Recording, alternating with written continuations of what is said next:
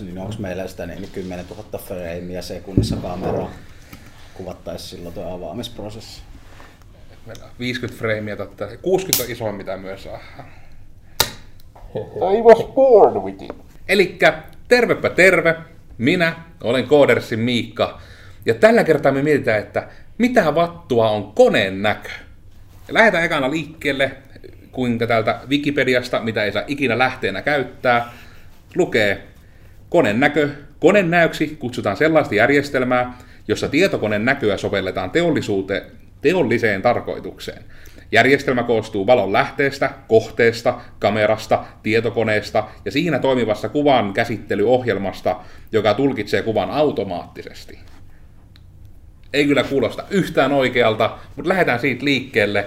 Ja tämä tyyppi ei ole ennen täällä näkynyt, niin kuka vattu siellä oot ja miksi sä saat puhua meille koneenäöstä? No moi, minä olen Karhu Harri ja mä oon tosta, tosta, tosta yliopistolta joskus maisteriksi valmistunut ja ö, muun muassa koneenäköjuttuja tehnyt niin kun, muutaman kurssin käynyt, en ole mikään superekspertti, mutta kun sitä on siellä tullut opistolla tehtyä eri tarkoituksiin, muun muassa älykkäissä pinnoissa on käyttänyt ja tuota, sitten harrastuspohjallakin on tehnyt ohjelmistoja tästä niin kuin hyödyntäen tämmöistä koneenäköä koneenäkösettiä, niin tuota, tuota, jotain sitä tiedä, en toki kaikkea, mutta ehkä tarpeeksi siitä pystyy puhumaan. Ja kuulopuheen mukaan myös on varmaan, että yritystoimintaa myös. Joo, kyllä. On, tuota, tuota, tuota, minut on korruptoitu nuoreksi yrittäjäksi tässä lähivuosina. Just taitaa itse asiassa vuosi tulla siitä täyteen. Että, Aika tarkalleen. että, että tämmöinen teknologiayritys yrittää olla, tai toiminimi vielä toistaiseksi, mutta ei, jossain vaiheessa pitää varmaan upgradeata sitä. Yritys se on sekin ihan samalla tavalla. Mutta jos tällä miettii toisen lähteellä, niin ennen kuin lähtee liikaa ihmiset puhumaan, jotka oikeasti kunnolla tietää asiasta, mitä tunteita herättää koneen näkö tai ajatuksia? Sallitaan nyt ajatuksetkin. Pelkkiä tunteita, niitä ei saa käsitellä ajatuksen voimalla ollenkaan. Ensin esittelen itseni, moikka vaan, olen Joonas täältä Koodersilta ja koodailen ja teen graffajuttuja, kaiken näköistä muuta kivaa. Ja millaisia tunteita ja ajatuksia herättää? No, mulla ainakin tulee jotenkin semmoiset niin kuin, teknologiset ja cyberpunk-dystopiat heti mieleen ja sille, että niin kuin robotin päässä oleva silmämuna on niin semmoinen, että se, se, semmoinen tunne tai ajatus ehkä enemmänkin herää siitä ja, koneen näöstä. Mm, ja ehkä heti ekana, niin kuin mikä itsellä tuli mieleen, kun lähdin miettimään joku, että mistä nyt te ihmiset, joita kiinnostaa täällä tietää, ja lähtötaso, jos on, että ei vaan vielä tiedä mitään.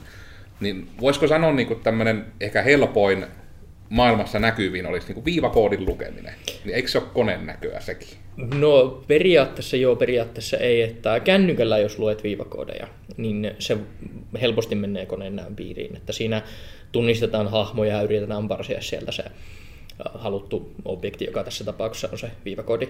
Mutta tuota, esimerkiksi viivakoodin lukijat, niin se on siinä ja siinä, että onko se koneen näkö, kun se käyttää semmoista vähän tyl- tylsempää teknistä juttua, että se vaan niin kuin ampuu laseria ja mittaa sitä, että miten laserivaste tulee sieltä, että periaatteessa niin se on vähän niin kuin yksulotteinen frame ja sitten sieltä otetaan se data. No.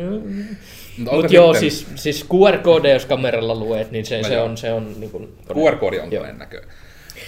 Ja. onhan sitten nämä niin kuin Microsoftin Kinect ja äh, mitäs muita, no iPhonein se kasvon tunnistus, eikö siinä USA ole joku semmoinen, että se mm. tsekkaa, ja itse asiassa näissä läppäreissäkin taitaa nykyisin olla se, että pystyt loggaamaan omalla naamalla sisään, niin se on nimenomaan mm. koneen näköä se, tai se menee koneen näön tuota, tuota, kategoriaan se, mitä siellä tapahtuu. Ja... Mulla olisi ainakin heti semmoinen niin kuin, vähän niin kuin kysymys, saako sen niin kuin, onko mä ymmärtänyt ihan väärin, jos mä väitän niin kuin, että periaatteessa kamera vaikka, no sehän ottaa paljon kuvia. Joo. Ja, mutta kuitenkin ne on, niin kuin, se on yksittäinen kuva, ja joka koostuu kuvapisteistä, mm, eli pikseleistä. pikseleistä, mutta juurikin katsojille tiedoksi, niin ne on niin tietyn värisiä pisteitä, mistä se koostuu. Joo. Ja sitten sitä vaan ajetaan niin kuin so- sovelluksella, softalla läpi, niin kuin analysoidaan niiden niitä pisteitä, Joo, kuvapisteitä. kyllä. Ja Siis siitä, yksin- siitä päätellään vaan asioita. Yksinkertaisimmillaan joo. Ja nimenomaan se asioiden päättely ei ole läheskään niin helppoa kuin miltä se tuntuu. Ei Esimerkiksi varmasti. koneelle viivakoodi, niin että se voi sanoa sille, että niin kuin, tämä asia on viivakoodi, niin se ei ole ihan niin helppoa kuin mitä luulisi.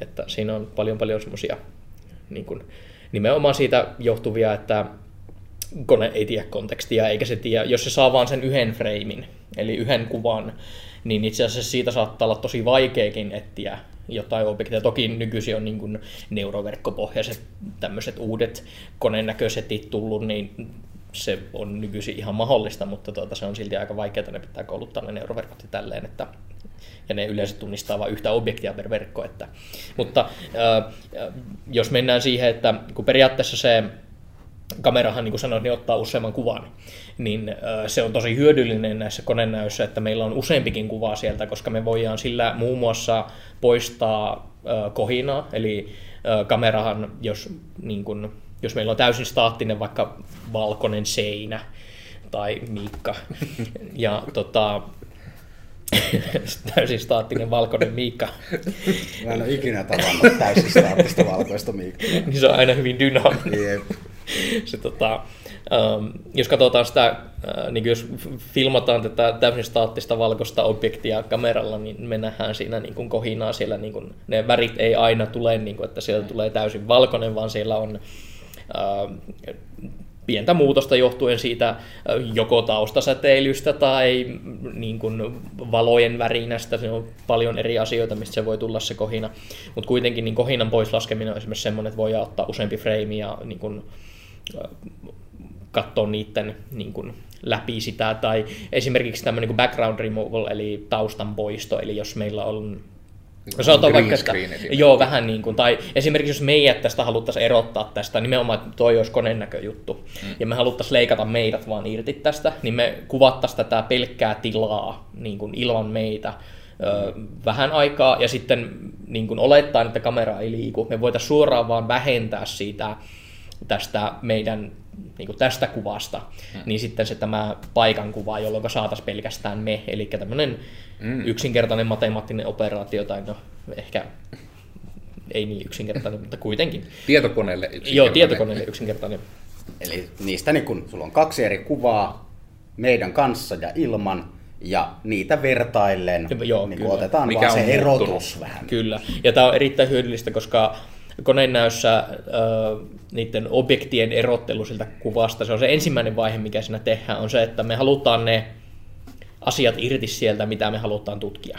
Ja jos me haluttaisiin meitä tutkia tässä, niin me käytettäisiin varmaan tämmöistä background removal, eli taustan poistoa siinä, että kamera ensin vähän niin kuin oppisi sen, tai se kone oppisi sen, että mitä siinä on ilman meitä, ja sitten se poistaisi siitä niin kuin kaikista meidän kanssa olevista kuvista, niin sen, mitä siinä oli ilman meitä, mm. jolloin saataisiin vaan me.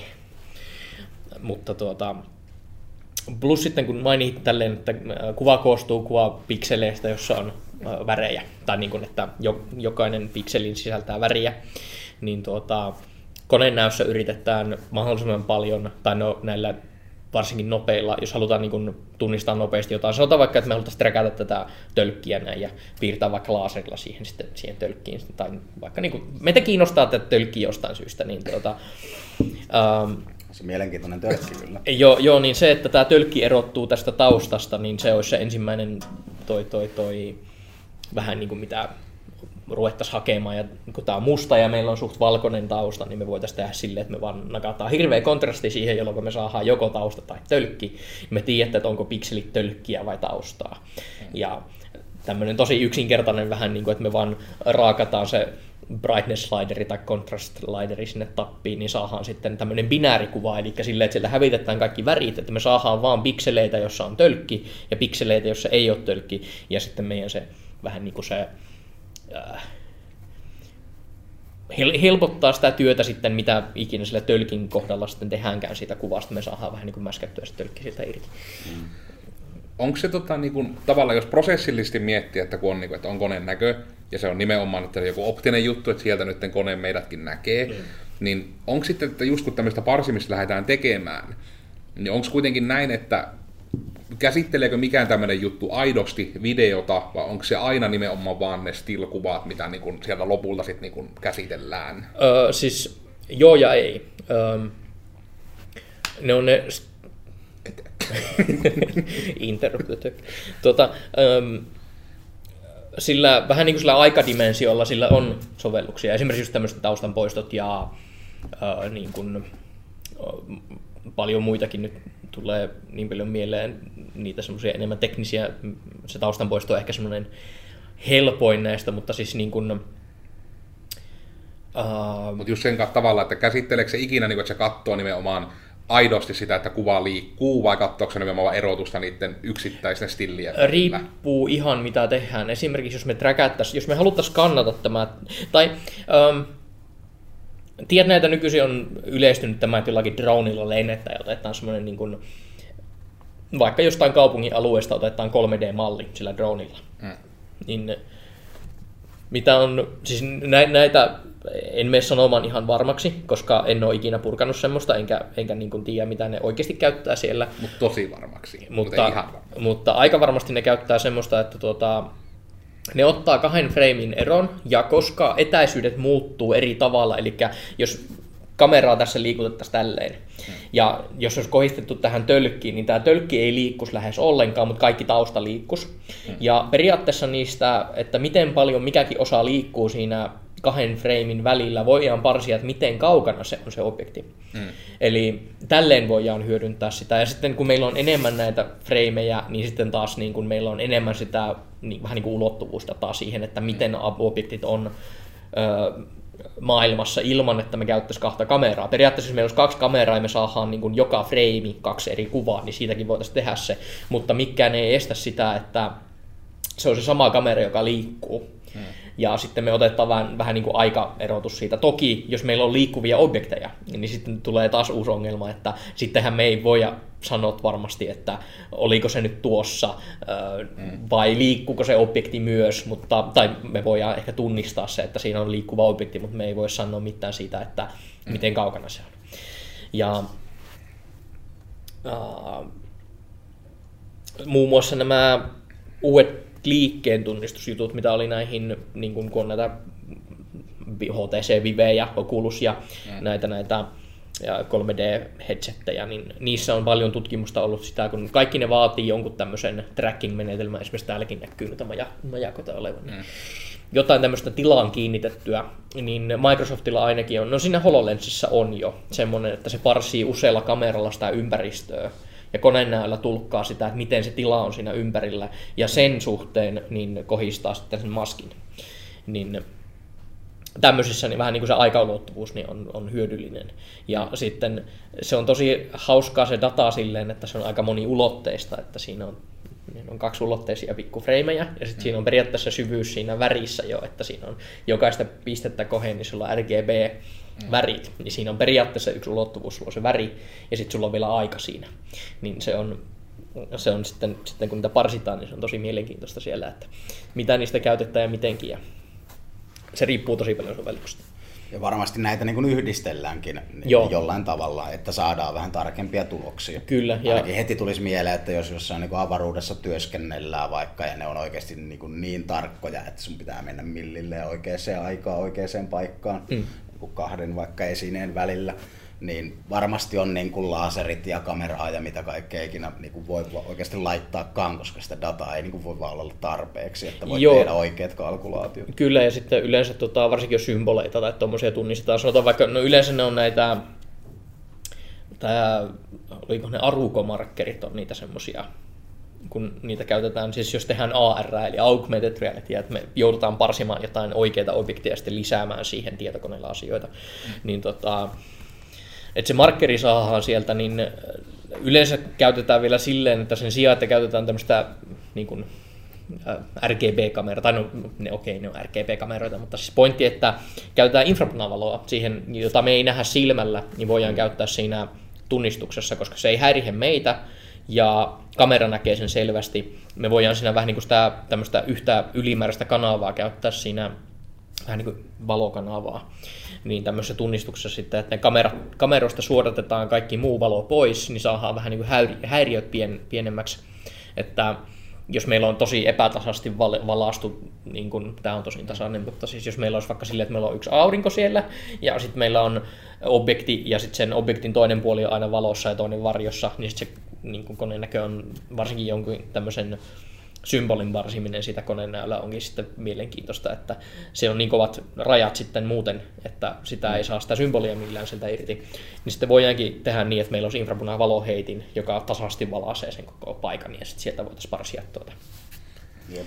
Ja just toi niin kun valo, valo tuo kyllä niin varmaan mielenkiintoisen aspektin siihen, kun tuossa just oltiin viime viikonloppuna mökillä, ja itsekin kun tekee joskus vähän, vähän, vähän gra- graafikon juttuja ja näin, sitten katoin siitä meidän mökin seinää, että olisi kyllä kiva tietää, minkä värinen tuo seinä on.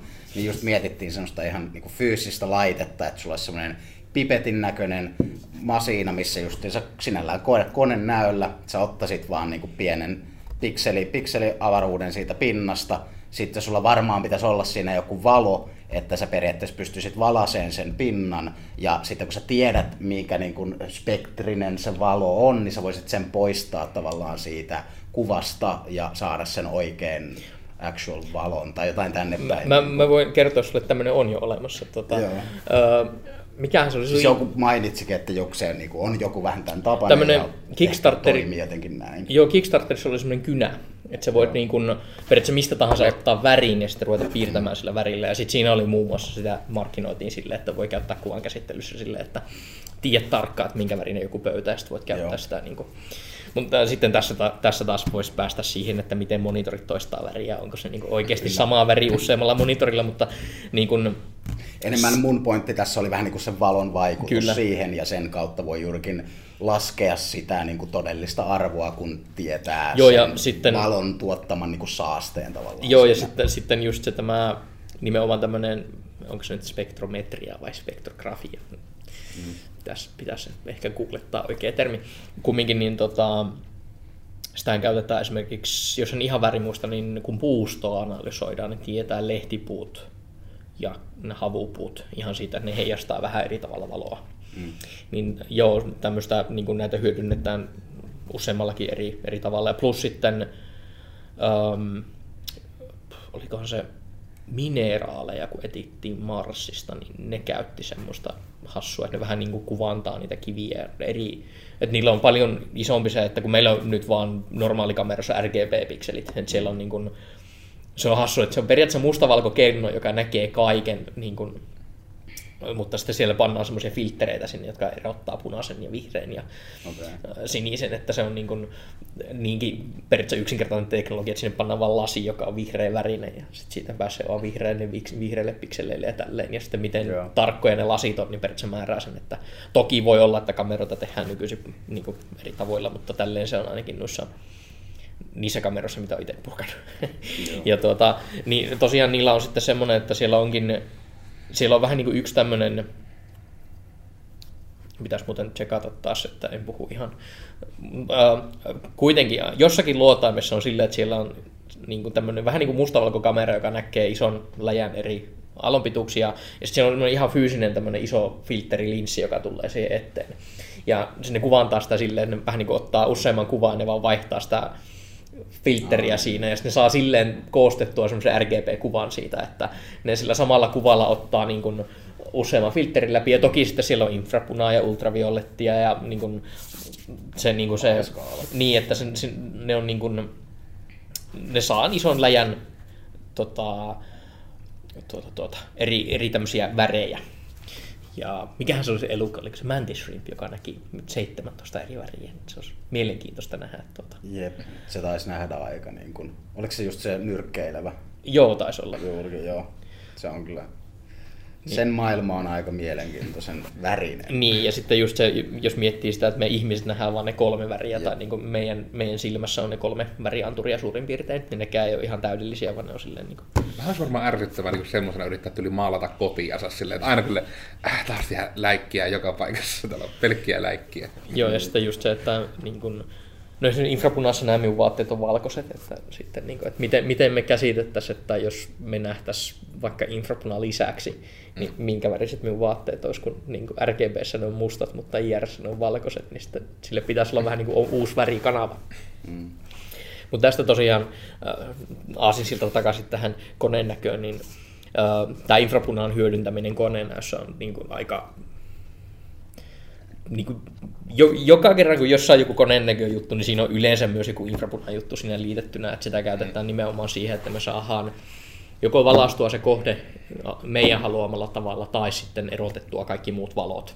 Että monet käyttää sitä, että esimerkiksi otetaan yksi frame infrapunavalon kanssa ja otetaan toinen frame heti perään ilman infrapunavaloa, niin saadaan suoraan se ero, erotus siitä, että mitä ympäristövalot on ja mitä se meidän valo, valaistus tekee. Ja sitten tästä voidaan taas ottaa se, että jos se meidän valo osuu vaan meidän haluamisiin kohteisiin tai meidän kohteet heijastaa vaan sitä meidän valoa, me saadaan tosi hyvin siltä parsittua sitten ne kohteet, mitä me halutaan ja tuota, hyödynnettyä sitä jotenkin. Että niitä sovellusmahdollisuuksiahan tässä on niin kuin aika mielettömästi. No siitä pääsee mukavasti niin kuin aasin siltana. Tuolla kun puhuttiin tästä niin kuin teollisesta konenäöstä, mm. niin no, voitko niin kuin mainita ihan niin kuin muutaman semmoisen vähän kuin uuden tavan, että ne ei ole aino, ainoastaan jossain vaikka liukuhiihin alla vai jotain viivakoodien lukemista tai tämmöistä, vaan että mihin kaikkeen muuhun sitä Oliko voi joko... sanoa teollisuuden ulkopuolellakin, että mihin vaan niin, voi. siis juurikin niin kuin esimerkkejä vaan niin kuin mitä kaikkea, vähän niin kuin out of the box tämmöisen juurikin teollisen jutun ulkopuolella. Tosta Ainakin vielä... oliko ne jotkut silmälasit jopa siellä häkätoneilla se joku idea, perustuuko se konen näköön, että jos vaikka sokea ottaisi niin kuin tämän eteensä, niin se tunnistaa, että se on lasi, ja sanoo sen vaikka niin kuin ääneen, että sillä on lasi edessä. Joo, siis tämmöistä, toki, toki joo, siinä, siinä pitäisi olla niin, että sillä on opetettu hirveillä ja eri objekteja tai tunnistaa, mutta joo siis kyllä. Ja, ja siihen tulee taas neuroverkot ja AI luultavasti. Joo, ja nimenomaan ne neuroverkot, ne on tosi, olikohan se Hypergun, joka oli se aika siisti neuroverkko. Sä voit niin näyttää sille vaikka miljoona kuvaa kokistölkistä ja opettaa sen, että okei, nyt niin kuin, jos sä saat kuvan, niin se osaa sanoa, että oliko ne kokistölkki vai eikö ne ole kokistölkkiä. Mm. Mutta sitten sä tarvitset niin N plus 1 tämmöistä verkkoa, jotka sitten niin tunnistaa eri objekteja, ja sun pitäisi ajaa kaikki ne, niin kuin, jokainen frame kaikkien verkkojen läpi, että sä saisit niin kuin tietää, Toki on varmasti joku fiksumpi tapa. Niin tästä muuten taas yksi aika hyvä esimerkki niille, jotka on katsonut telkkaria ja siellä semmoista sarjaa kuin Silicon Valley, niin siellä taas oli just tämä esimerkki, että justiinsa oli myyty sovellus, että hei sä vaan niin kun näytät sille, niin kun otat kameralla kuvan, niin se osaa sanoa sulle mikä ruoka siinä on. Ja sitten se olikin niin se kehittäjä, että tämä tavallaan nyt selvästikin on niin kuin varmaan osa tätä vitsiä, että siellä oli sitten niin kuin se kehittäjä oli niin kuin hodareista ottanut niin kuin ihan älyttömästi kuvia, pyytänyt ihmistä, ottakaa hodareista kuvia, niin me opetan tälle, että mikä on hodari. Ja sitten kun sille tuli niin kuin joku demopaikka, että hei näytähän nyt, että millainen se on, ja sitten tuosta näyttää, että tulee näkyviin, että mikä tässä on, sitten hodari, nice. Ja sitten tulee sille omena, tulee, että ei hodari. Ja sitten silleen, että miksi ei kerro, mikä se on? Sille, että se ei ole niin yksinkertaisesti kuin tuo luulette, että nyt se osaa sanoa, että onko se hodari vai ei. Oh. Ja sitten se vitsi meni just siitä, että sitä pystyttiin sitä soveltamaan, että live-kuvankaappausjutuissa, jos löydettiin jotain hodariin verrattavaa epäsovinnaista sieltä kuvasta, niin se bännätti se käyttäjä automaattisesti. Okay. Ja sitten se niin kuin siinä sarjassa sitten, niin kuin heti osti just joku Snapchatti taisi olla, että saan tämmöiset saadaan suoraan filteröityä pois, kun sillä on jo opetettu niitä hodareita niin paljon. Että... Joo. Mutta eikö, eikö just joku niin kuin ihan nyt taas mennään tälle foliohastuosastolle, että sehän niin kuin skannaa kaikki käyttäjien kuvat, jos, sulla, jos sieltä löytää niin kuin AI-silmälasit, niin se lait, puskee sulle silmälasimainoksia. Tai oikeastaan enemmänkin niin kuin tägää sut ot, niin kuin mahdollisesti ottamaan vastaan silmälasimainoksia. Joo, joo, ja sitten jos oot, olette nähneet nämä Googlen... Silmälasimainos. Mm. jos olette nähneet nämä Googlen nämä captchat, niin siellähän nykyisin on semmoista, että sä tota, äh, haluaa, että sä äh, tunnistat vaikka autot, ja sitten mm. se näyttää sulle semmoisen niin kolme kertaa kolme kuvaan tai neljä kertaa neljä kuvaa, ja sitten pitää kliksutelta sieltä, mm. että missä on autoja. Niin sen yhden kuvan koko on just se, mitä fiirataan yleensä neuroverkoille, eli ne hyvin offloadaa, oletan ainakin, että ne offloadaa tälleen, niin tota, ihmisille sen tunnistuksen, että ähm, kun ne tarvitsee sen datasetin, ne tarvitsee antaa sille koneelle niin kuin varmasti autoja vaikka. Mm. Että se tunnistaisi autoja ja veikkaan, että niillä se on nimenomaan näihin Google Mapsiin tai näihin, että mm. se tunnistaa esimerkiksi rekisterikilvet tai autot, että niitä voidaan blurrata. Niin äh, tuota, tuota, se, ne vähän niin kuin fiksut tekee sen, että ne antaa ihmisille, jotka me ollaan tosi hyviä tunnistamaan objekteja, niin tota, ne pistää meidät periaatteessa tekemään ne datasetit niille neuroverkoille, joita ne sitten kouluttaa niille. Mm. Eli neuroverkoissa on silleen, että niiden kouluttamiseen tarvitaan niin kuin kymmeniä tuhansia tai satoja tuhansia kuvia sitä samasta asiasta, mm. olipa se sitten auto tai hodarit. Niin tota, Googlella on tosi fiksu tapa kerätä silleen, että se näyttää sulle vaikka, että se itse tietää varmasti, okei, okay, tossa auto ja tossa auto, mm. mutta sä et tiedä, mitä se tietää. Sitten sä kliksuttelet kaikki autot sieltä ja kaikki ne, mitä se ei tiennyt, se vahvistaa, että okei, okay, to, tossakin on ehkä auto ja tossakin on ehkä auto. Mm. Ja sitten kun vaikka 100 000 käyttäjä on sanonut, että tuossa on auto, niin se on tarpeeksi varma, että se voi antaa sinne, niin kuin, tai no ei välttämättä 100 000, tuhatkin käyttäjä varmaan, jos sanoo, että tossa on auto. Niin tota, ne saa siitä parsittua sen koulutusdatan sitten autoille. Ja mm. itse vielä huomasin semmoiset, että siellä on tullut tota, Perus ne katukyltit sama asia, jos joo. ne katukyltit pitää kirjoittaa niin kuin kaksi Joo, joo se, se, on vielä silleen, että se niin kuin, toinen sana on ö, tiedetty ja toinen, sä voit kirjoittaa sen mitä vaan. Mm. Että sä voit sanoa, jos siinä on semmoinen, se on yleensä niin, että se kylttisana on se, mitä se ei tiedä. Mm. Voi olla nykyisin itse asiassa niin, että se ei enää toimi, mutta ainakin se, mikä pari vuotta selkeämmältä. Sitten. Niin, niin, niin se, se on se, mitä voit kirjoittaa, että jos siinä on vaikka... Uh, se on yleensä semmoinen vielä niin kuin epäsanaa se, että se näyttää tai kuulostaa sanalta, mutta se ei ole oikea sana se toinen. Ja sitten sulla on kuva jostain kyltistä. Mm. Niin sä voit kirjoittaa sen hassun sanan siihen ja sitten mitä tahansa sen kyltin kohdalle se vaan menee läpi. Nykyisin siinä taisi olla semmoinen, että se katsoo suurin piirtein kirjainten määrän, se pitää olla sama. Mm. Mutta niin kuin about vuosi sitten se toimi vielä sille, että sä voit niin kuin tarinoida siihen vaikka pitkänkin jutun ja se vaan menee läpi. Mm. Koska tota, se algoritmi haluaa vaan tietää, että mikä, mitä se ihminen syöttäisi siihen. Ja sitten jos tarpeeksi moni on syöttänyt sen saman asian, niin sitten se luki itse, että okei, okay, tämä on mm. tämä. Ja ne taas käyttää sitä sekä kirjojen kääntämiseen että siinä Street Viewissa että osoitteiden parsimiseen. Mm. Että, että, että jäi korjaamatta, mutta sitä tuosta tehdasjutusta meinasin siihen interruptata, mutta tota, uh, nimenomaan tuotevalvonnassa käytetään, ei niinkään viivakoodien lukemissa siellä tehdas tuota, hallissa, vaan se, että vaikka onko kokistölkki oikein muotoinen, että siitä otetaan päältä päin kuvaa, katsotaan, että siinä on niin kuin, mm. muoto oikein. Ja, tai jossain niin kuin, olikohan se jossain omenoita, kohan ne tunnisteli silleen, että siellä eri spektri, niin kuin, eri valossa ne niin kuin, tuoreet ja raat niin näyttää erilaiselta, ne pystyy parsimaan sen, että onko se tarpeeksi tuore, että se voi nakata tai jotain tämmöistä. En, en, niin kuin, ja sitten siellä oli semmoinen William robotti, mikä ampui sieltä niin kuin alas sitten ne, mitkä oli raakoja. A, aika lähelle. Niillä on semmoinen paineilma, joka ampuu sen pois sitä hiinalta, mutta joo, siis se Kun tuohan oli just se huvittavin, sitä on niin kuin se oikein joku vitsikin käsittääkseni olemassa, että yritettiin ratkaista, että minkä takia tuli tyhjiä niin kuin, ilman, että oli hammastahnaa sisällä, että tuli vain tyhjiä rasioita, mm. ja niitä meni kauppaan asti. Ja sitten siellä oli insinöörit rakentaneet hirmu kalliit ratkaisut, miten sitä tunnistettiin, ja sitten sieltä aina piti käydä ottamassa pois se, mikä ei toimi, niin hihnatyöntekijä oli iskenyt vain 20 tuulettima, joka puhalsi ne kevyet laatikot vaan pois siitä. Joo. Et jos sille, että konenäköä ei pidä aina käyttää, vaikka sitä voisi käyttää. Joo, ja sitten ne sovelluskohteet, niin vaikka niitä on paljon, niin se ei ole aina niin kuin siinä on omat ongelmansa. Yleensä jo vala, valaistus niin jutuista johtuen. Niin tuota. mm. Ja mitenkäs tuo valaistuksen kanssa sitten, että jos on tämmöinen tilanne, että meillä vaan on niin kuin absoluuttisen valoton huone, niin kuin niitä on hirveästi täällä ympärissä, että ei tarvitsisi tavallaan huolehtia ulkoisesta valosta. Niin. Sehän että täältäkään, kun tarvitsisi laittaa valot pois, niin ei täällä niin kuin. Se on absoluuttinen. Mutta yhtään, niin. se, se kysymys, että jos sitten niin haluttaisiin, jos siellä huoneessa olisi vaikka joku koodipöydällä, se haluttaisiin tunnistaa, ja ei tarvitsisi huolehtia ulkoisia valoja tai muiden valojen pois parsimista, niin minkälainen valo on paras valo? Onko se silti infrapuna öö, no, konenäylle? Se konehan ei sitä välitä. Että mm. mikä tahansa valo, mikä e- eristää sen objektin parhaiten, niin Olipa se nyt infrapuna tai punainen tai vihreä tai sininen tai ultravioletti valo. Mutta onko se kuitenkin niin, vähän tota... yksi, että jos se vaikka on niin tämmöinen loisteputki, niin no, onko se huonoin vai? Ei, siis siinä, siinä, tulee kaikki kanavat ja siinä tulee itse asiassa vähän IR ja vähän ultraviolettiakin, mutta tota, riippuu, että miten kalliin kamera ostat. Eli siinä on niinku enemmän kame, mutta ei voi niinku sanoa, että mikä valo olisi niinku parasta. Ei, ei, ei oikeastaan. IR käytetään paljon sen takia, kun se on helppo, kun sitä ei näe. Eli mm.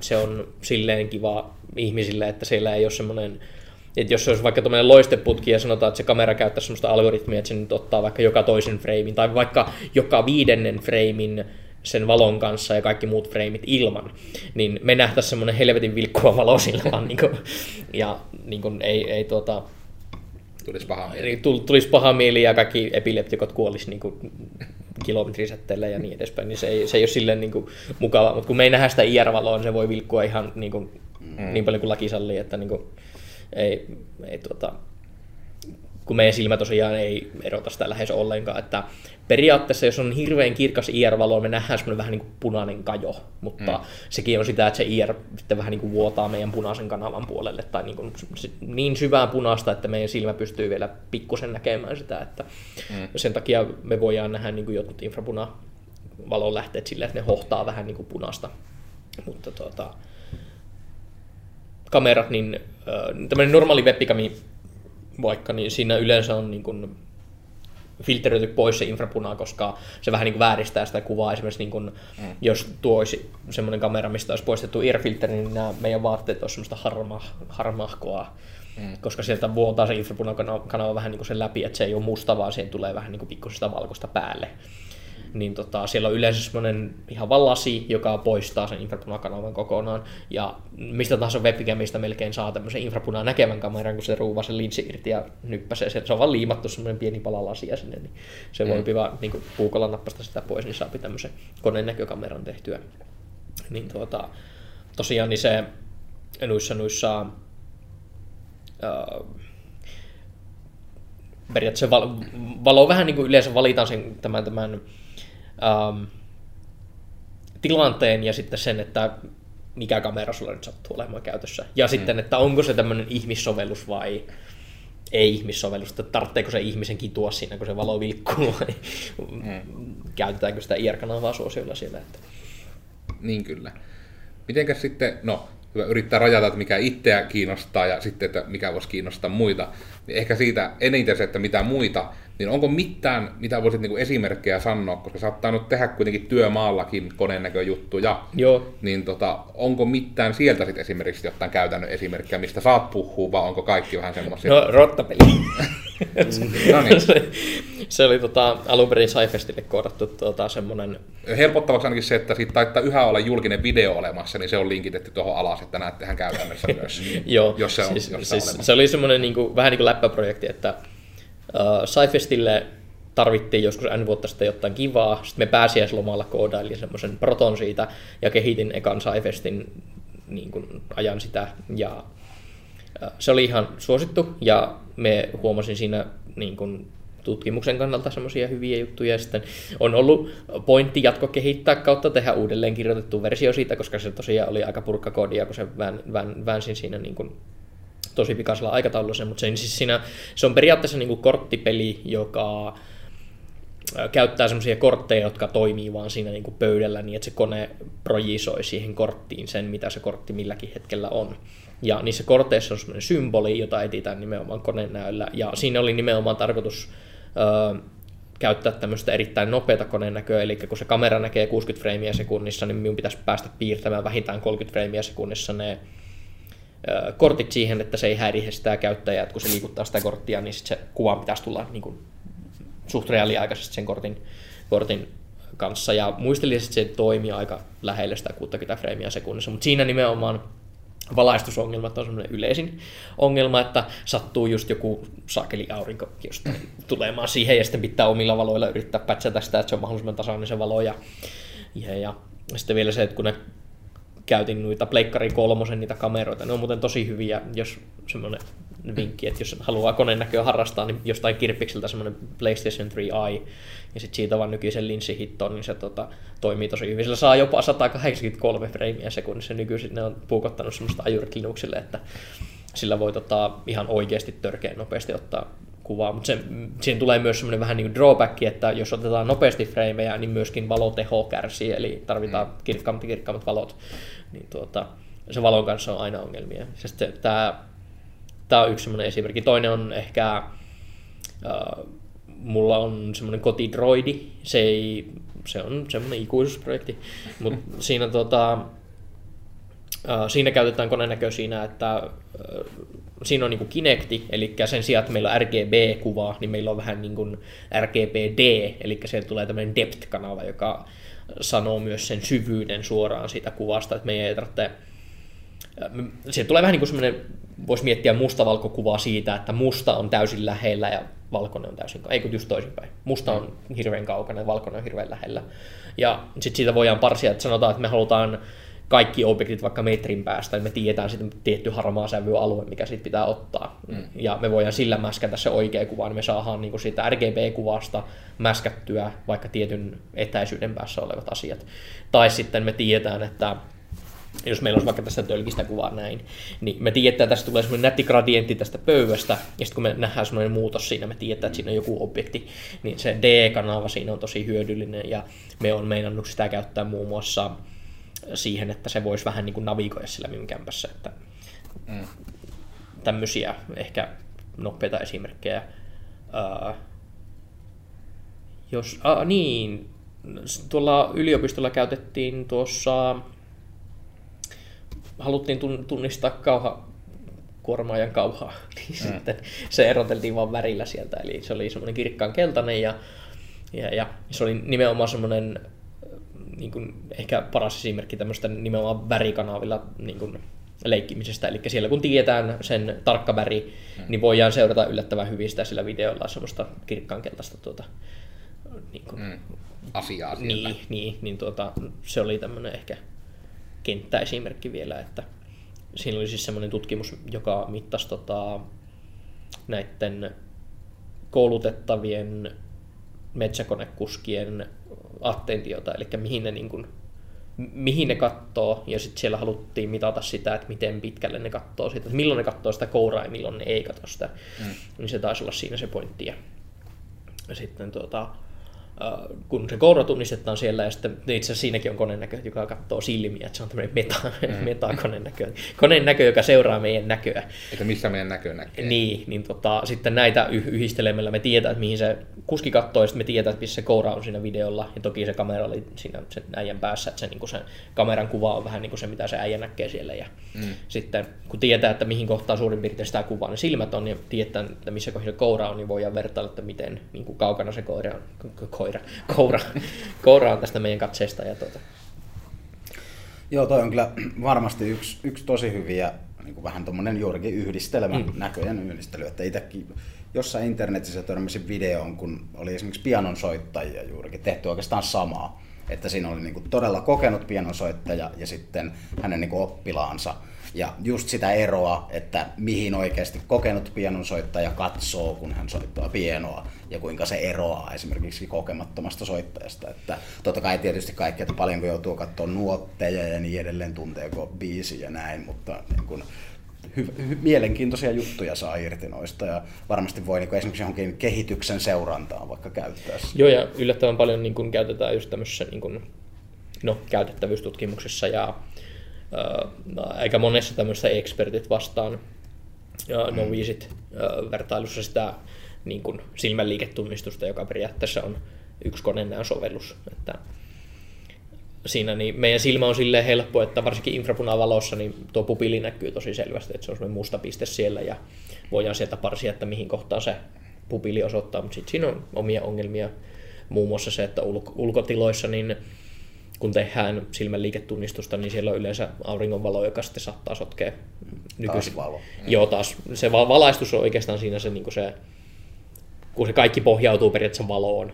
Näkö, mm. Näköhän on sitä, että me parsitaan valaistuja asioita niin kuin, niin kuin jonkin läpi, niin tuota, se tämä tasainen tai semmoinen hallittu valo niin on aika tärkeä noissa konenäköjutuissa, että ulkoisiin tekijöihin ei oikeastaan voi luottaa, että aurinko saattaa olla pilvessä tai voi puuttua kokonaan tai voi olla niin, kuin niin kirkas, että se on kirkkaampi kuin se meidän keinovalo, mm. niin tuota, sitten se sotkee sen tunnistuksen. Mutta yleensä niissä on esimerkiksi näissä laseissa, mitä opistolla oli käytössä, niin niissä on ne linssit filtteröi infrapunan pois ja sitten siellä on omat pikku niin kuin IR-valot siellä lähellä silmää, että se saadaan niin kuin, tasainen IR-valo sinne Joo.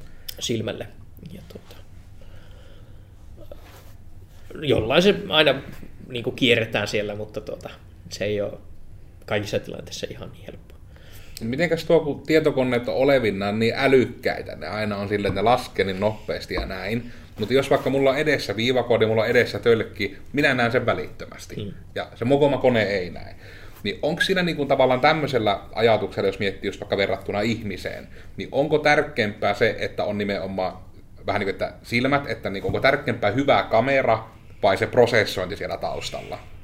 Että jos on mahdollista olla niin kuin ra- ihan rajattoman hyvä kamera ja toinen on ramppautettu ja rajattoman laskeva, parsiva älykone ja sitten huono kamera, niin kumpi niin kuin on tavallaan tärkeämpi, vai voiko semmoista vertausta Ta- edes tehdä? taas ehkä- onko se just, että optimoidaanko se tilanne kohtaisesti? Joo, joo siis men, mennään ehkä tähän, että, että se tarkoitus on ehkä se kaikista niin kuin, että sanotaan, että meillä olisi vaikka semmoinen 4K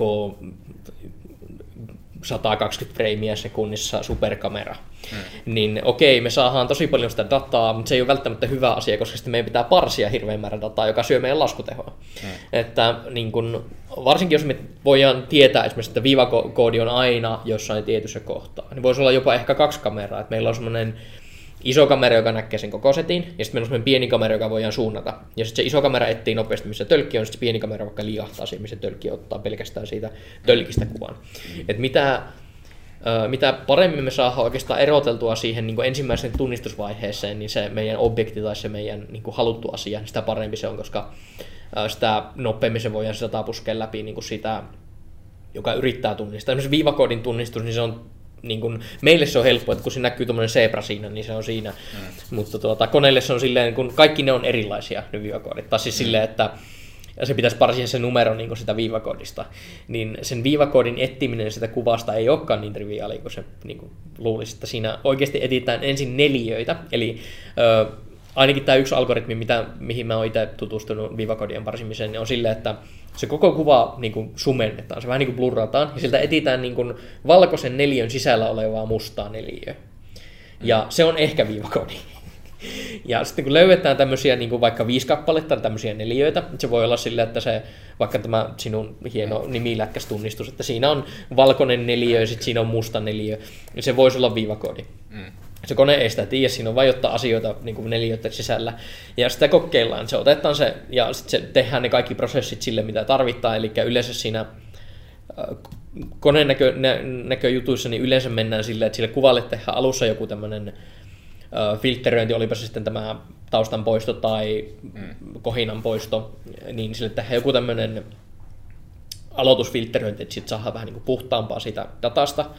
Ja sitten sille tehdään tämmöinen vähän niin kuin tunnistusaste, joko niin, että se sanotaan, että me tietäisiin vaikka, että me etsitään punaisia viivakodeja, meillä ei ole muu värisiä kuin punaisia viivakodeja, ja sitten me karsittaisiin kaikki muut värikanavat paitsi punainen. Ja siitä tulisi tämmöinen binäärikuva, eli me taas kraakattaisiin se meidän kontrastinappi täysille siellä, että me saadaan joko punaisia pikseleitä tai valkoisia pikseleitä.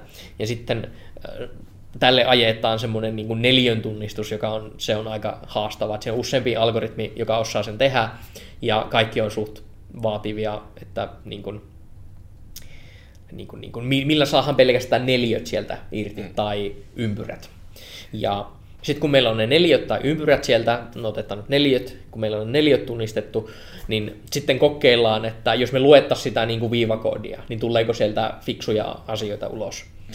Ja tässäkin on useampi tapaus, eli jos meillä on sellainen viivakoodi, joka on vähän heilahtanut, niin sieltä ei tule dataa ulos, vaikka se on viivakoodi, niin se kone näkee, että joo, ei ole viivakoodi, että ei saatu luettua numeroa. Viivakodeissa on mutta semmoiset tarkistesummat tässä, että muistelisin, että noin, nämä pidemmät viivat ja nuo keskiviivat tuolla, niin ne on semmoiset, niin kuin, ne on aina tietyn välimatkan päässä, josta voidaan tietää, että tämä on niin legitti viivakoodi tämä. Mm. Niin, tuota, kun tämä puuttuu sitten siitä, kun me kokeillaan, että onko tämä viivakoodi ja me ei löydetäkään noita, joko niin, että se on huono kuva tai sitten mm. niin kuin siinä oikeasti ei ole viivakoodia, niin sitten siinä vaiheessa hylätään se, että siinä ei ole mitään. Jos siinä taas oli, niin sitten voidaan parsia jollakin tämmöisellä hienolla algoritmilla sieltä, että editään vaikka niiden etäisyys ja niin ja tässä tulee vielä se, että jos meillä on joku kalansilmälinssi, niin yleensä siellä alkuvaiheessa tehdään vielä sille se korjaus, että se kuva vähän niin kuin antipyöristetään, että kun mm. se linssi pyöristää sen semmoiseksi mötköksi, niin tuota, tai esimerkiksi jos meillä on aina kokistölkkejä ja me tiedetään, että se viivakoodi on aina tähän suuntaan, me mm. voitaisiin tehdä tuota, itse asiassa aika, nyt vasta älysin, että huomatko, että ne on laittanut sen viivakoodin tämän kaaren suuntaan, se viivakoodi ei ole tälleen niin kuin, Mm. Että jos se olisi niin kuin yhdestä astetta käänne- käännetty, niin siinä tulisi se ongelma, että Niin se pitäisi nimenomaan niin, devarpata myös tämä, mutta ne on, onkin näköjään fiksusti tehnyt niin, että se on sen kaaren niin kuin suuntaisesti, mm. niin se ei vaikuta, että mistä kohin me pyyhkästään, se on, se on aina suora se viivakoinnin suunta siinä. Mutta kuitenkin sitten tämmöiset niin kuin devarppaukset niin on aika olennaisia siinä vaiheessa, jos parsittaa niinkin pientä kuin viivakoodi, varsinkin etäisyydeltä, että jos se ei ole silleen, että se on semmoinen kissan kokoinen siinä ruudulla, vaan se on silleen pieni jossain kaukana. Mm. Ja Esimerkiksi QR-koodithan on tehty siihen, että niitä käytetään tämmöisissä koneenäköjutuissa. Vivakoodithan ei ole. Että Ne on vaan niin kuin laserilla helppo lukea, mutta se on paljon paljon hankalampi tämmöisellä konenäöllä. Niin QR-koodit on jo valmiiksi vähän niin kuin neliöiden, eli neliöiden sisällä.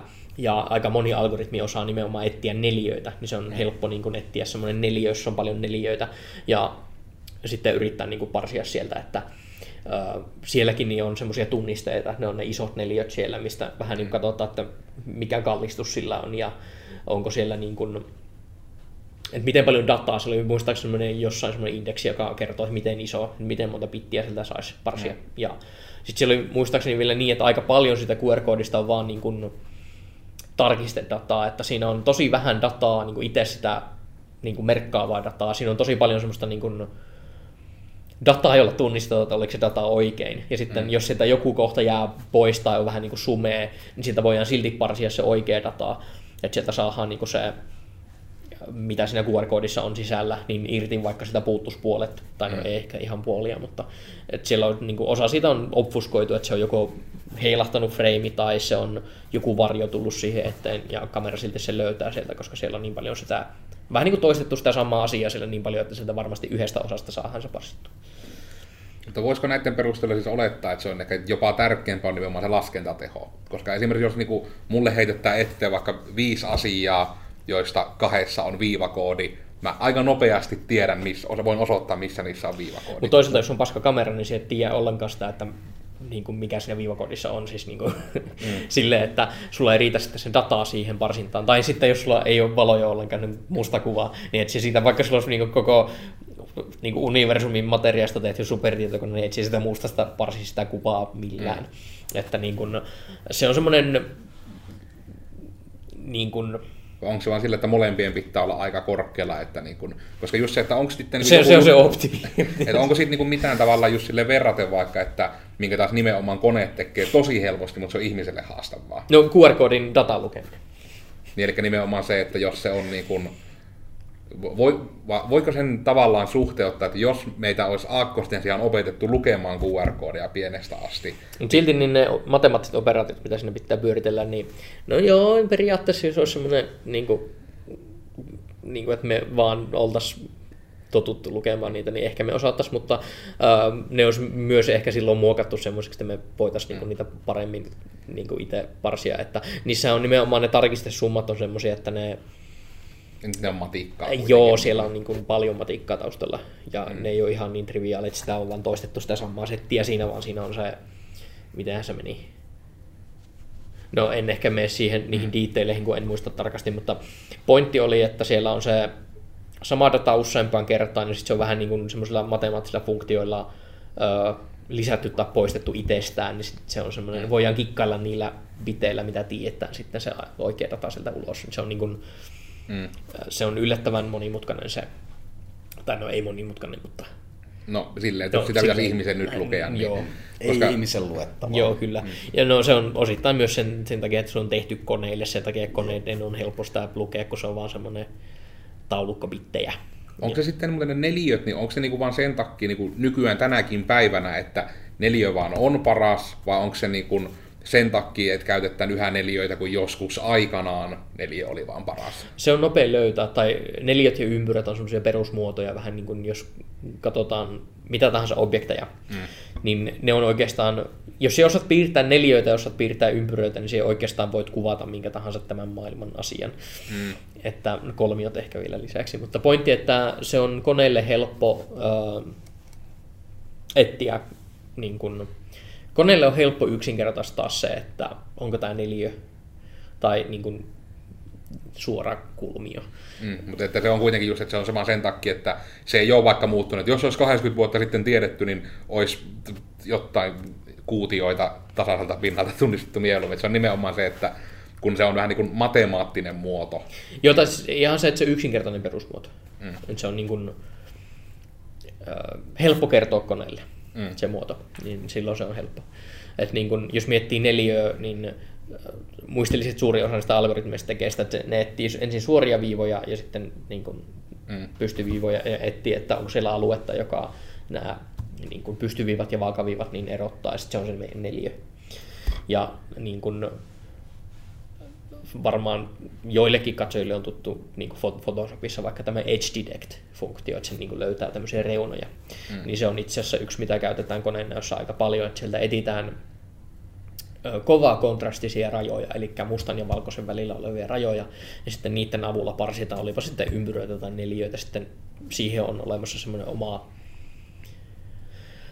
oma algoritmissa tai tämmöinen kone systeemijuttu, jolla pystytään sitten kun sille annetaan tämmöinen määrittely vaikka neliöstä, niin se osaa sanoa, että onko tässä kuvassa neliöitä ja missä kohin niitä neliöitä on.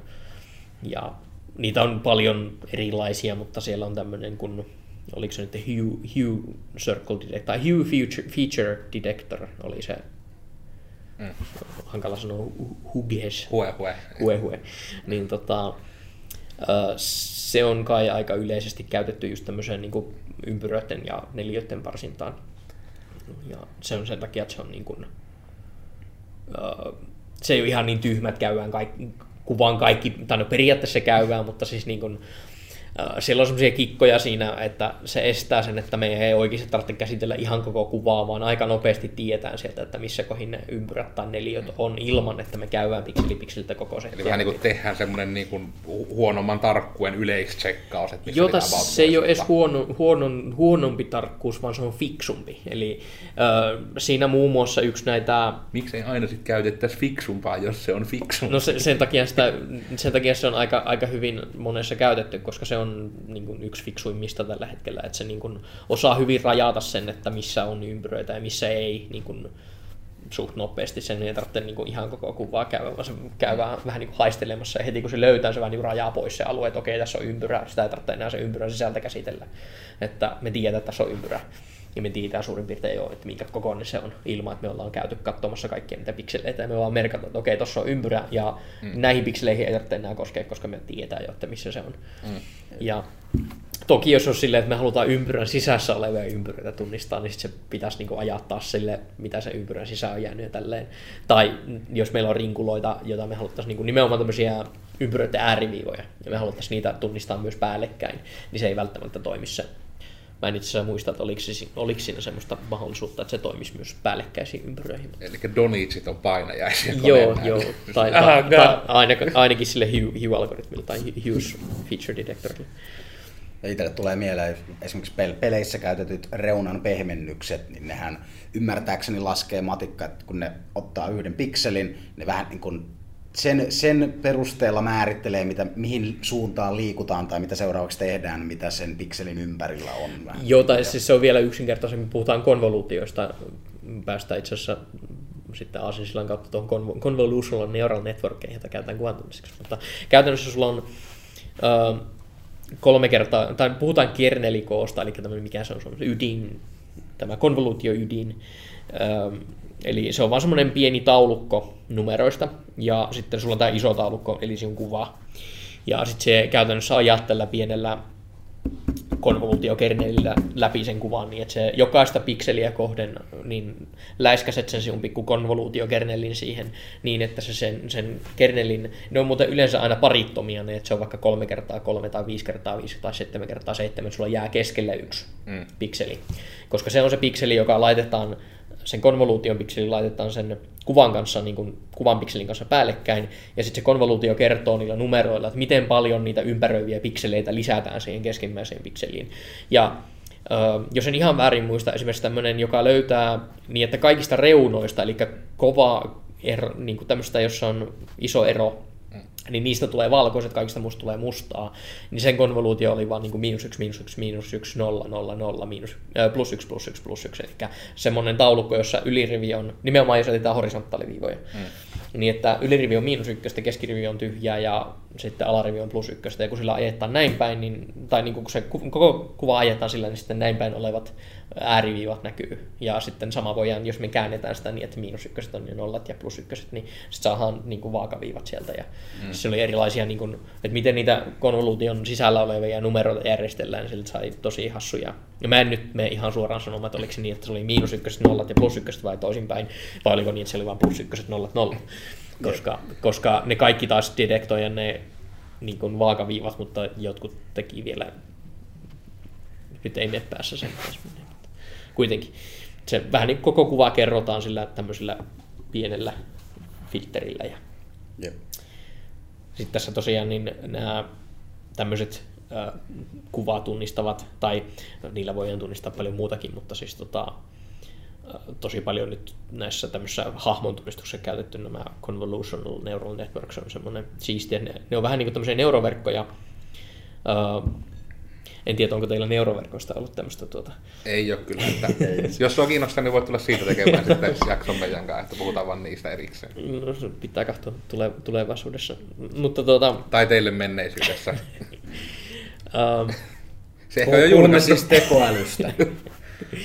Mutta kumminkin, siis tuota, nämä, Convolutional Neural Networks oli tosi hauskoja sillä, että ne niin itse päättää sen, että minkälaisia tämmöisiä konvoluutioita sille kuvalle ajetaan. Ja ja, ja sitten sen perusteella ne rupeaa löytämään tiettyjä featureita sieltä. Et niin kun, et jos se neuroverkko vähän niin päättää, että okei, nyt vaakaviivojen löytäminen on jostain syystä tämän objektin tunnistamisessa hirveän hyödyllistä, niin mm. sitten sinne muodostuu tämmöisiä vaakaviivoja tunnistavia konvoluutioita sinne mm. väliin. Ja ja sitten sen, niin kun, siinä oli, pitäisi niistäkin lukea vähän enemmän, olisi tosi hauska testata niitä, että tuota, kun se kouluttaa itseänsä sille, että se vähän niin kuin tietää, että missä kohin siellä on niin kun, missä käy suurin tämmöinen, niin kuin, mistä tulee suurin virhe ja sitä korjataan niin kuin, jollain tavalla ja sitten kokeillaan uusiksi ja uusiksi. Sitä, niin kuin, se on nimenomaan se koulutusvaihe. Niin, tuota, sitten se yllättävän nopeasti oppii semmoisia asioita, mitkä niin kuin on tosi hyödyllisiä siihen just sen asian tunnistamiseen. Sitten se tosi nopeasti oppii myös tunnistamaan ja tosi hyvin niin semmoisia, no vaikka sanotaan, että sen pitäisi tunnistaa auto, niin se varmaan löytä sinne semmoisia konvoluutioita, että okei, pyöreiden muotojen tunnistaminen, että autossa yleensä on niinku renkaat ja sitten siinä on niinku vähän semmoista pyöreitä muotoa, lada, lada niin sitten se on semmoinen niin neliötunnistus. Mutta tota, pointti, että se Jos niinku... ei löydy kahta pyöreätä muotoa alhaalta, niin, niin. sitten ja sen se... pohjalta tehdään jo seuraavia päätöksiä. Ja sitten se, on, sit se on vielä paljon niinku orgaanisempi, että se ei ole välttämättä edes niin kuin, kahta pyöreitä muotoa alhaalta, vaan se on vaan silleen, että jos sieltä löytyy n-kappaletta about pyöreitä asioita, jos on about pyöreitä asioita lähekkäin, tai niin kuin, se, se on tosi niin kuin, niin kuin, niin kuin, äh, se on, se on silleen hassu, että ne, niin kun ne itse muodostaa itsensä, ne neuroverkot, niin siitä on niin paha mennä sanomaan, että missä se on mennyt väärin, vaan se vaan niin kuin on tehnyt itsestään semmoisen, kuin miltä se tuntuu, ja se voi tosi semmoisia hassuja asioita löytää sieltä, mitä me ei niin ihmisenä tunnisteta niin kuin, tämmöisiksi featureiksi, mitä etsittäisiin vaikka autosta, mutta tuota, sitten se koneen näkö onkin, tai siis se convolu- convolutional neural network onkin älynnyt sen, että hei, aina kannattaa etsiä tämmöisiä asioita, ja sitten se, niin kuin, se on jotain niin kuin ihan hassua, mitä se etsii sieltä. Ja tuosta aika hyviä esimerkkejä taittaa just olla, kun siitä on käsittääkseni kun Twitter-botti, jonne niin tiettyyn vaikka voi vähän niin upata kuvan, ja sitten se twiittaa sen sillä oletuksella, mitä siinä kuvassa on. Ja sitten just oli jossain niin kuin kauniilla vihreillä niityillä näkyy vähän niin kuin niittyjen silleen alla, vähän puitteen seassa, just semmoinen keltainen ö, mikä mansioni, niin kuin tämmöinen lukaali, jossa oli ruskea katto. Ja sitten niin silleen, että joo, maalaismaisema. Ja sitten niin lukee sille, että mitä se on arvannut, niin se oli just yli joku kirahvi niityllä. ja sitten se oli varmaan just, että se on niin nähnyt sitä, että keltaista ja ruskeita, niitä on vähän silleen sekaisin. Että, ja sitten se on vihreä. Sille, ja sitten verrannut niin kaikkea muuta silleen, että no tuo kirahvi on aika lähellä. Kirahvi.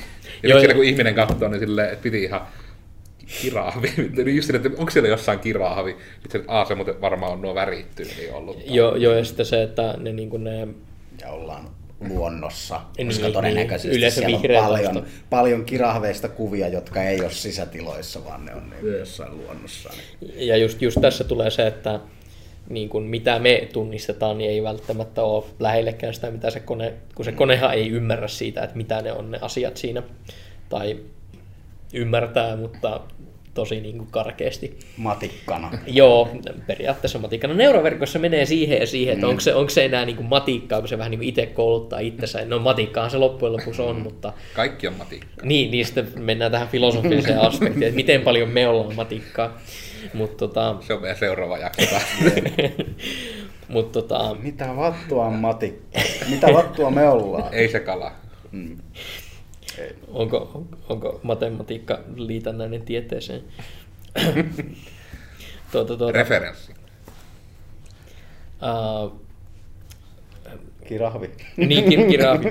niin, niin, niin, niin, siis siitä, että toi, toi, toi, toi se objektin tunnistus koneelle se on semmoinen niin kuin, niin kuin asia, että no vieläkään se ei toimi niin, kuin, niin hyvin kuin se voisi toimia. Ja just se, että nykyisinkin niin yksi verkko tunnistaa vain yhtä asiaa tai niin kuin ännää asiaa. Että se on aina niin kuin, ö, staattinen määrä asioita, mitä voidaan opettaa verkolle. Yleensä se on yksi. Ja sitten sulla on vaan semmoinen verkko, joka tunnistaa tosi hyvin jonkun objektin, oliko se miten päin tai miten vaan. Ja sitten sekin, että niitä verkkoimplementaatioita on tosi paljon, siis niin, niin kuin erilaisia ihan pelkästään niin kuin näitä convolu- convolutional neural networkia, niitä on useita erilaisia. Miten se on tehty, miten sitä koulutetaan, mikä siinä on se, montako askelta siinä on välissä ja kaikki tämmöistä, niin se riippuu ihan siitä, että ää, miten sitä haluaa käyttää ja missä sitä halutaan käyttää. Ja, ja sitten niin kuin, niitä on nyttenkin tullut niin kuin uusia verkkoja, jotka esimerkiksi on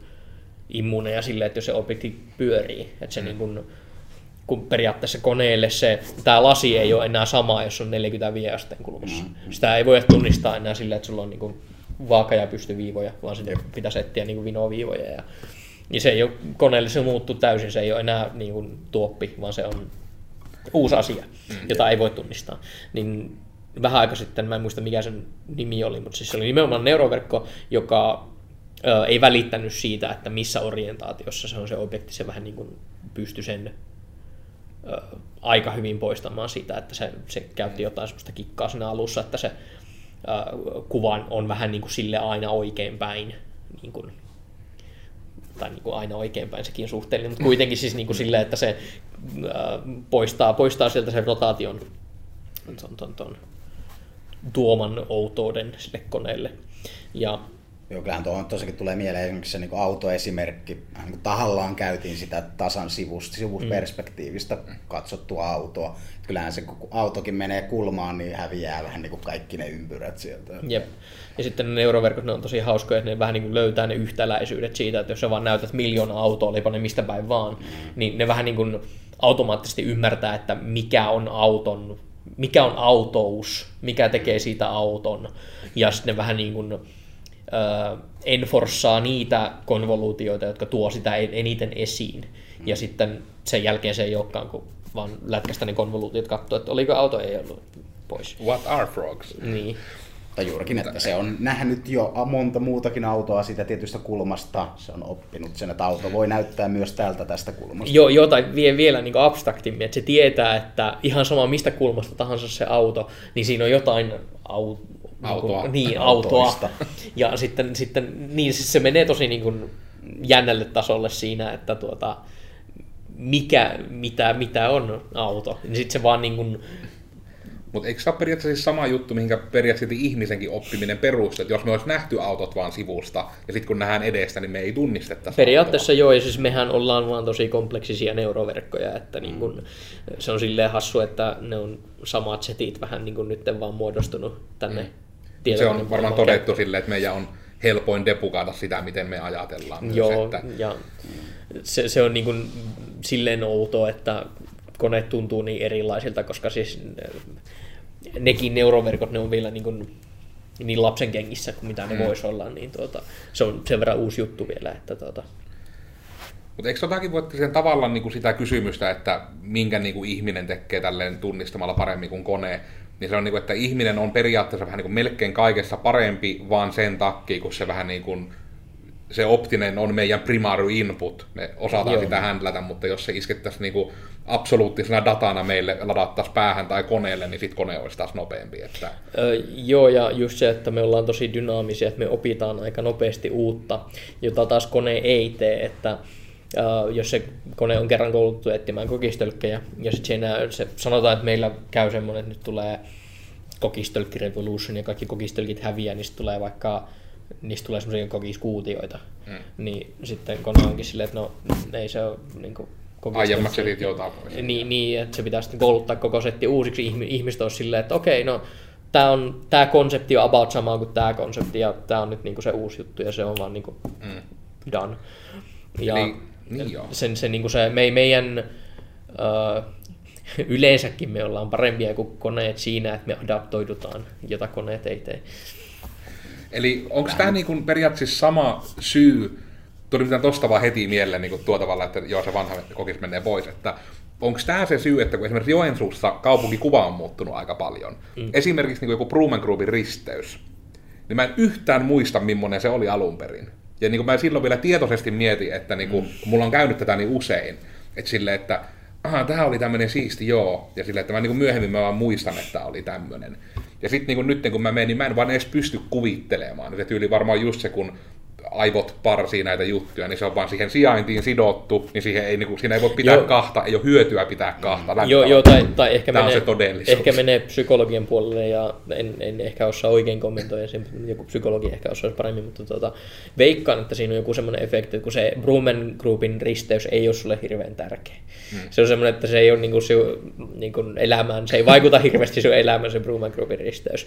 Niin, äh, niin kuin, no, ihan se niin tekee sen, että ei sun aivot, ne ei jaksa muistaa, ne ei, niitä ei kiinnosta, koska se ei ole elintärkeä juttu, mutta sä, sä esimerkiksi muistat varmasti, että missä kohdin sun puhelimessa on naarmuja tai, mm. tai ähm, miten sinun ikonit työpöydällä on. Koska ne on asioita, jo- jotka on vähän niin kuin tärkeitä, jotka on vähän niin kuin semmoisia, mitä sä teet koko ajan, joihin sitten aivot on niin kuin, ne, on, ne pitää, niin kuin, aivot tykkää niistä asioista silleen, että sulle tulee hyvä olo, kun sä vaikka äh, kännykässä luet viestejä ja sosialisoit siinä, niin sitten sinun iso neuroverkko on sille, että jee, tämä on hyvä juttu. Mm. Ja sitten se tuo siihen, niin kuin siihen tilanteeseen sitä muistettavuutta, että jos sulla on vaikka joku narmu näytössä, joka aina jossain tietyssä kohdassa ärsyttää sinua, niin sitten vaikka se on tämmöinen tietyllä tavalla huono asia, mutta se on aina semmoisessa yhteydessä, jo, jolloin joka on sulle tärkeä, niin sitten se ai- aivot tallentaa, että hei, no se on siinä nyt. Ja vaikka se oli ärsyke, niin se on silti niin kuin tallessa, koska se on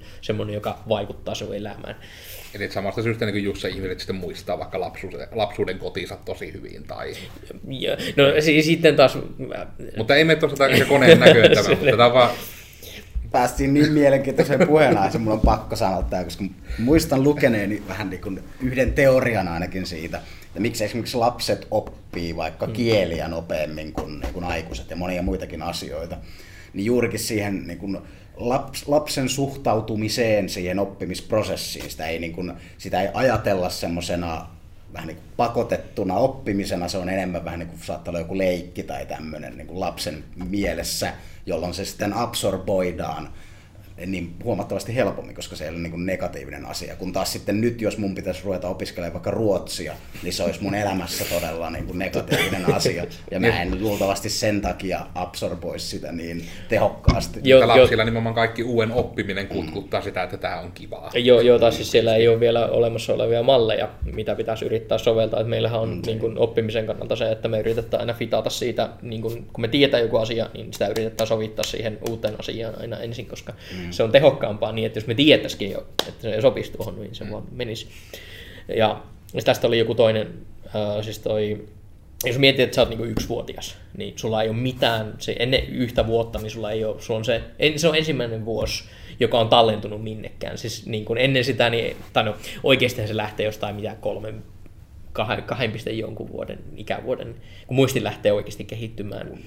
Ja tästä oli vielä semmoinen, tuota, tuota, on tämmöinen childhood amnesia, joka on nimenomaan jos siinä kolmen, neljän ikävuoden, että periaatteessa koko ajan opitaan, mutta siinä kolmen ikävuoden paikkeilla taisi käydä just tälleen, että aivot vaan tekee niin paljon uusia linkkejä, että se niin kuin vaan pyyhkäisee sieltä hirveän osan. Et periaatteessa niin muisti, muisti toimii jo niin kuin aika, aika nollasta, mutta just se, että sinne, oliko se just kolme ikävuoden tästä emme sano oman tarkkaan, mutta kuitenkin aika alussa tapahtuu semmoinen, että sieltä vaan niin kuin aivot tekee paljon uusia linkkejä, ja sen jälkeen niin me ruvetaan oikeasti niin kuin oppimaan asioita, tai niin kuin muistamaan asioita. Ja siinä niin tota, periaatteessa sulla on vain niin blänkki muisti, ja se ensimmäinen, no vaikka se kolmesta neljään ikä, ikävuosi, niin se on vähän niin kuin ensimmäinen vuosi, joka tallennetaan. Mm. Ja sitten neljästä viiteen ikävuosi, niin se on periaatteessa puolet siitä, se on niin kuin, jos miettii, että miten paljon se on tallentanut, ja sitten, että miten paljon tuli lisää, niin se on vähän niin kuin puolikkaan kokoinen. Tai niin kuin, sulla oli yksi kokonainen, ja sitten se näyttää niin kuin saman verran kuin mitä sulla oli edellisen. Ja sitten taas kun otetaan se seuraava vuosi, niin se onkin kolmasosa ja taas niin kuin verrattuna siihen, mitä sulla on jo tallessa. Niin se vähän niin kuin sen takia meillä se muisti suurin piirtein toimii sille, että nuoret, tai niin kuin asiat, joita on koettu nuorena, niin muistuu jotenkin paremmin, koska tuota, silloin on ollut vähän niin kuin vähemmän sitä vertailtavaa ja sitten enemmän tilaa vähän niin kuin, mihin se, mm. se ei se ihan mene silleen. Koska... No, eikö se ole vähän niin sen takia just on se, että minkä takia kun rupeaa tämmöisiä vanhuksia olemaan, niin kuin myökin ollaan pöydässä, niin se, että niin tuntuu, että vuodet kuluu nopeammin. Voi olla joo, ja sitten nä, näistä, näistä niin mitä ei oikeasti voi sanoa vielä, koska tu, no, en tiedä, voisiko tutkimusta Tutkitaan koneen näöllä asiaa. Niin joo, joo just semmoiset aasinsillat sieltä. Mutta tuota, pointti, pointti, että niin kun, oletettavasti asiat on näin. tota, mm. voi, kahden, kahden vuoden päästä on silleen, että voi... Mitä tuli sanoa? Niin, niin mitä tuli sanoa, että sitten just joku white paper todistaa, että kaikki on ihan turhaa. Niin toi, toi, Maapallon liitteä. Niin, ja sitten toi, me on, kaikki onkin vaan deterministista, että meillä ei ole oikeaa vapaata tahtoa. Niin no se on tietysti ihan kätevä, ei tarvitse enää miettiä. Ah, se on jo päätetty, että mä otan lomaan tähän väliin. Nice olemme jonkun entiteetin jossain e- entiteetismissä olevan, olevan neuroverkon Simulaatio. tuottamia. Mitä vattu on simulaatio? Niin. Mm. Mutta tässä varmaan nyt tietysti jo aikakehyksessä ollaan menty jo aika kauas, niin tota, jos sitten, jos haluttaisiin pysyä koneen näissä, niin olisiko vielä jotain, niin kuin mitä nyt ei olla vielä tymmihinä osattu vaan kysyä, mitä pitäisi ehdottomasti muistaa sanoa siihen liittyen, tai tuleeko sitten muuta mieleen, että mikä olisi tärkeää. Just tuossa peruspointit taas tulla, eli se on tota, koneen näkö on yleensä sille, että siellä on kamera, joka näkee juttuja, ja sitten siellä on kone, joka parsii, parsii siitä joko niin kuin, aikaulottuvuudessa tai väriulottuvuudessa tai kuvaulottuvuudessa jotain, jotain asioita ulos siitä, mistä yleensä yhtä asiaa, mistä ollaan kiinnostuneita. Että olipa se nyt ne kokistelkkien muodot siellä hihnalla tai omenat tai puun syyt tuolla vaneritehtaalla, että mistä pannaan oksakohta pois. Niin, mm. tota, nämä on semmoisia, mitkä on niinku käytännön esim. Tai rottapelin kortit. Niin tuota, se, se on niinku sovelluskohtaista ja niin kuin samoin sen ympäristön rakentaminen niin on hyvin sovelluskohtaista, että minkälaiset valot, minkälaiset linssit, minkälaiset kamerat. Mutta yleensä siinä, mikä pysyy samana, niin on yleensä, että siellä on kamera ja sitten siellä on tietokone. Ja kamera ottaa kuvia ja tietokone paras siinä jotenkin. Ja tekee sillä jotain sillä datalla. Että... Ja tietokone on tässä tosi, tosi löysä käsite nykyisin, että se on, kännykät on tietokoneita ja mm no, niin kuin laskuyksikkö voisi sanoa, Joo, että kännykät on. Prosess, ja ra, Raspikin on esimerkiksi, Raspberry Pi onkin on tietokone kuitenkin ihan siinä merkityksessä. Ja se, että siihen ei täysin saumattomasti liity tekoäly mukaan, mutta heti jos sillä halutaan tehdä mitään vähänkään monimutkaisempaa tai nopeampaa, niin Tässä on, san, sanottaisiko näin, että yleensä tämmöisissä äh, niin kuin,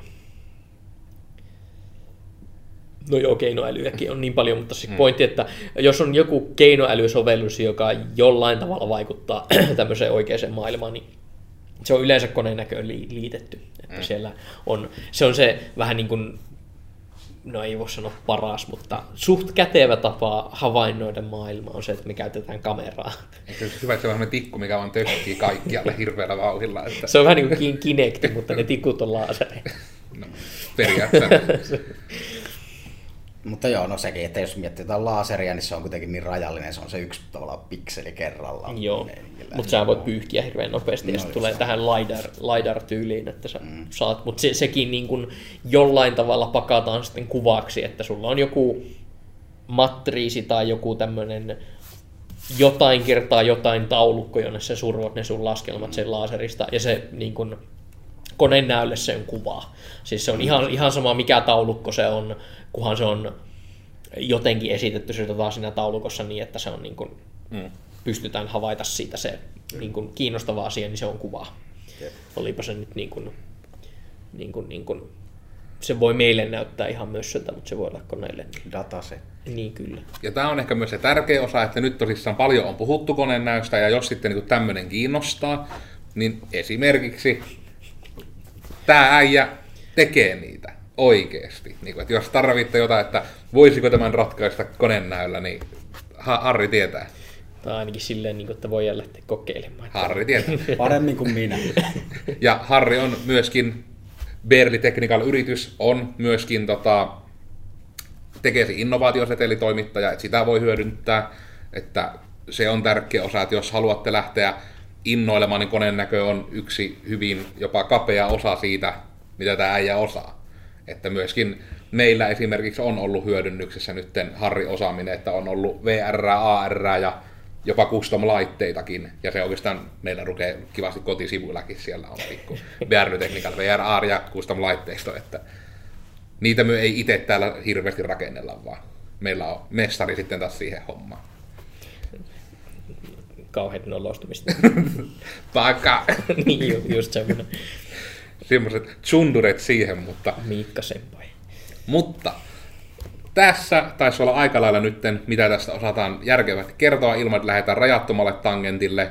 Me voidaan tällä porukalla varmaan joskus ottaa vaan semmoinen, että puhutaan asioista podcasti myös. Mutta nyt kun koneen näkö on tässä liimailtu kasaan, niin minä olin siis Koodersin Miikka, mun somet on tuossa yläpuolella ja kuka on pöydän toisella puolella. Minä olen siis Codersin Joonas. Minunkin someni löytyy tuosta yläpuolelta.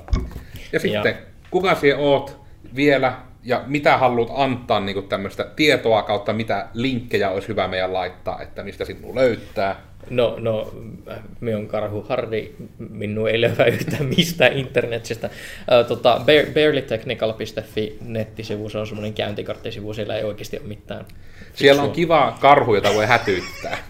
Joo, ja tuota, ää, no Facebookia ei ole, koska ne vaan syö kaiken tiedon ja Ei someja voisi oikeastaan joo, ei, ei someja ja tota, no Irkistä löytää ja, ja, ja Millä nimellä löytää Irkistä sitten? ää, Että... no se on se vanha handle eli Ira, eli Harri toisinpäin ilman toista R.